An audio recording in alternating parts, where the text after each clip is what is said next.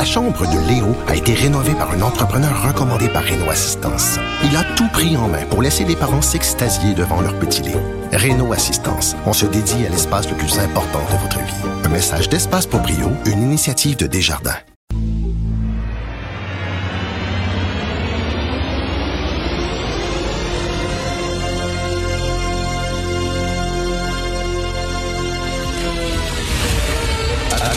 Attention, cette émission est laissée à la discrétion de l'auditeur. Les propos et les opinions tenues lors des deux prochaines heures peuvent choquer. Peuvent choquer. Oreilles sensibles s'abstenir. Richard Martineau. Martino. Un animateur pas comme les autres. Richard Martineau. Cube Radio. Oh yeah, c'est vendredi ce soir, on va sortir. Euh, euh, non, il n'y a rien à faire.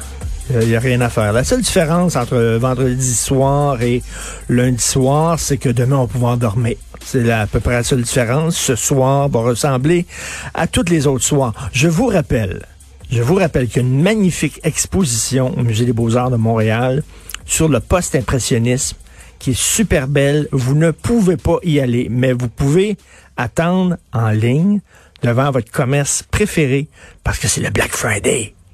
Puis ça, c'est important, le Black Friday. Hein, souvenez-vous, on riait de George W. Bush. euh, quelques minutes après les attentats du 11 septembre, il avait dit « Go shopping ». C'est- la seule affaire qu'il avait dit aux Américains, c'est euh, go shopping. Il faut pas que l'économie s'écroule. Allez magasiner. Et on avait bien ri de lui. Ben, regardez aujourd'hui. C'est quoi le message que le gouvernement envoie là? On peut pas aller au théâtre. On peut pas aller au cinéma. On peut pas aller dans un musée. On peut pas aller dans une bibliothèque. Mais tu peux passer toute la nuit dehors devant ta boutique d'électroménager préférée pour pouvoir euh, euh, profiter d'aubaines qui n'en sont pas bien souvent parce que tous les spécialistes le disent, tu fais, tu sauves pas tant d'argent que ça pendant le Black Friday. Tabarnouche, le musée, là, tu choisissais ton heure au musée des Beaux-Arts. Tu disais, mettons, c'était aux demi-heures. Tu disais, bon, moi, je prends 10h30. Là, t'arrivais, puis là, il y avait des lignes. Il y avait différentes lignes. Une ligne pour 10h30, une ligne pour 11h. Puis on s'entend, là, que c'est pas à foule. c'est- pas, pas un... C'est pas un, un concert d'une vedette pop, là. C'est pas mal les têtes blanches. Tout le monde attendait tranquillement. Puis ils te faisaient rentrer. Les gens sortaient du musée, te faisaient rentrer. Tu sais, c'était super sécuritaire. Non, aïe, faut pas, faut pas entrer dans les musées. Mais par contre, c'est la cohue pour le Black Friday. Parce que le Black Friday, ça fait partie des traditions du Québec. Puis il faut pas toucher à ça. C'est n'importe quoi. Jeff Fillion sur Twitter. Jeff Fillion sur Twitter a écrit Tu fermes la télévision, puis il n'y a plus de COVID. Comment, Jeff? Comment, Jeff? Tu fermes la TV, puis il n'y a plus de COVID. Donc, la COVID, c'est rien qu'à la TV. C'est rien qu'une invention des médias. Nous autres, on parle de ça, mais cette année de la COVID, tu fermes la télévision, puis la COVID n'existe plus. C'est un miracle. Tu sais, quand t'es jeune, puis t'as 5 ans, là, t'es tanné, de- des fois, t'es fâché contre ta mère, tu te fermes les yeux, puis tu penses que ta mère disparaît. Tu penses que la réalité objective disparaît parce que tu as les yeux fermés. C'est ça, Jeff. J'aimerais ça que Jeff parle à la blonde de d'un de mes bons amis. Elle est infirmière. Elle a pogné il y a quelques mois la COVID. Elle, euh, elle est passe par là, fait partie des guéris, supposément, mais elle est à terre. Elle est complètement à terre. Elle a fatigue chronique, euh, euh, son système respiratoire extrêmement affaibli. Elle a de la difficulté à respirer. Euh, elle peut pas travailler. Elle est sur le cul depuis des mois. Elle sait pas si elle va s'en sortir ou pas. Elle a aucune idée. Hein, c'est pas le vaccin qui va la guérir. Elle a aucune idée de ce qui va arriver. Il y a eu le texte dans le journal de Montréal, le dossier la semaine dernière, des gens qui ont des pertes de mémoire, qui ont des lésions au cerveau, qui ont des problèmes à marcher. Il y en a qui ont des paralysies faciales, etc. Fermez la télévision et la COVID n'existe pas. Il y a quand même une limite là, à vouloir faire l'intéressant, maudit. Je veux revenir sur Erin O'Toole. J'accepte avec, euh, avec fierté la direction, les commandes. Non, non, pas les commandes. Votre maison, c'est un espace où vous pouvez être vous-même. J'accepte d'être l'entraîneur-chef des Orignaux Atomes 2B de l'école. Mon amour, moins fort, la petite dame. Ah, excuse, excuse. Tu parles à qui? Elle mérite d'être bien protégée. et vous méritez d'être bien accompagné. Trouvez la protection la mieux adaptée à votre maison avec Desjardins Assurance et obtenez une soumission en quelques clics sur desjardins.com. On en a parlé hier avec Emmanuel Latraverse. C'est un discours historique. Historique. Alors, Erin O'Toole qui a pris la défense du français au Québec et au Canada et euh, qui a dit, Monsieur Legault peut compter sur nous. On va toujours défendre le français et il a dit c'est un devoir patriotique de tous les Canadiens de défendre le, le fait français au Canada. C'est ce qui nous distingue des États-Unis. Bon, c'était et ce qui était extrêmement important. Et ce qui a dû mettre les anglophones du Québec en taboire. C'est qu'il a dit, parce que le discours des anglophones du Québec, c'est ne touchez pas à nos droits, parce que c'est comme si l'Ontario remettait en cause le droit de la minorité francophone, OK? Il dit, nous sommes une minorité linguistique, exactement, exactement comme les minorités linguistiques francophones dans le reste du pays.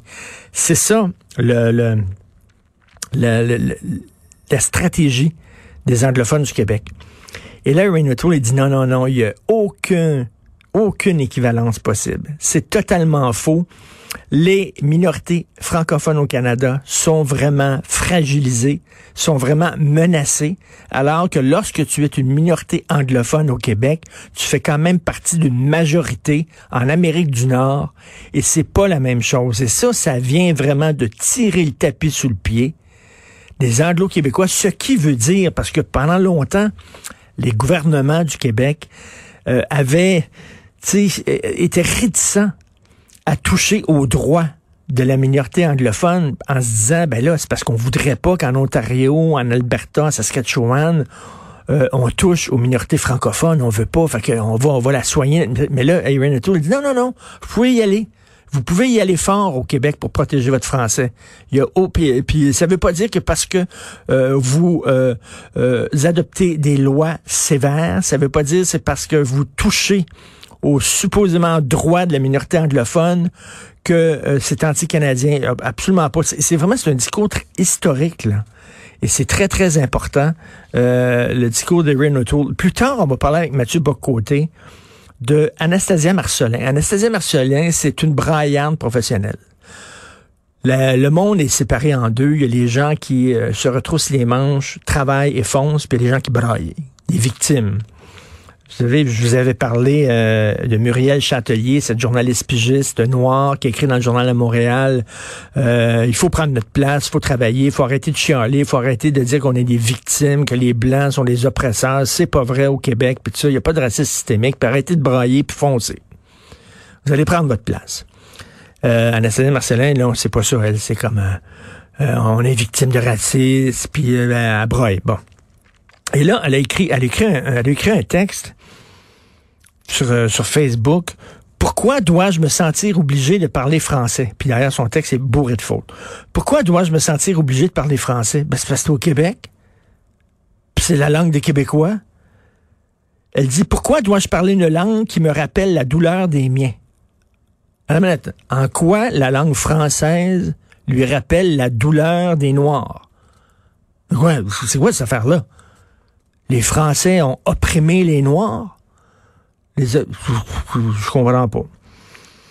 Pourquoi eux, les Blancs, bourrés de faute. Pourquoi eux, les Blancs, veulent que je parle leur langue afin qu'ils puissent me comprendre, mais eux n'ont pas ma langue comme langue première? C'est-à-dire, pourquoi moi, je devrais parler le français alors que vous, les Québécois, vous parlez pas créole? Euh, attends une minute. Pourquoi? Comment t'expliquer ça? Euh, le créole n'est pas une langue officielle du Canada. Euh, c'est quoi y a des Haïtiens qui vont déménager au Japon, les Japonais devront euh, apprendre le créole?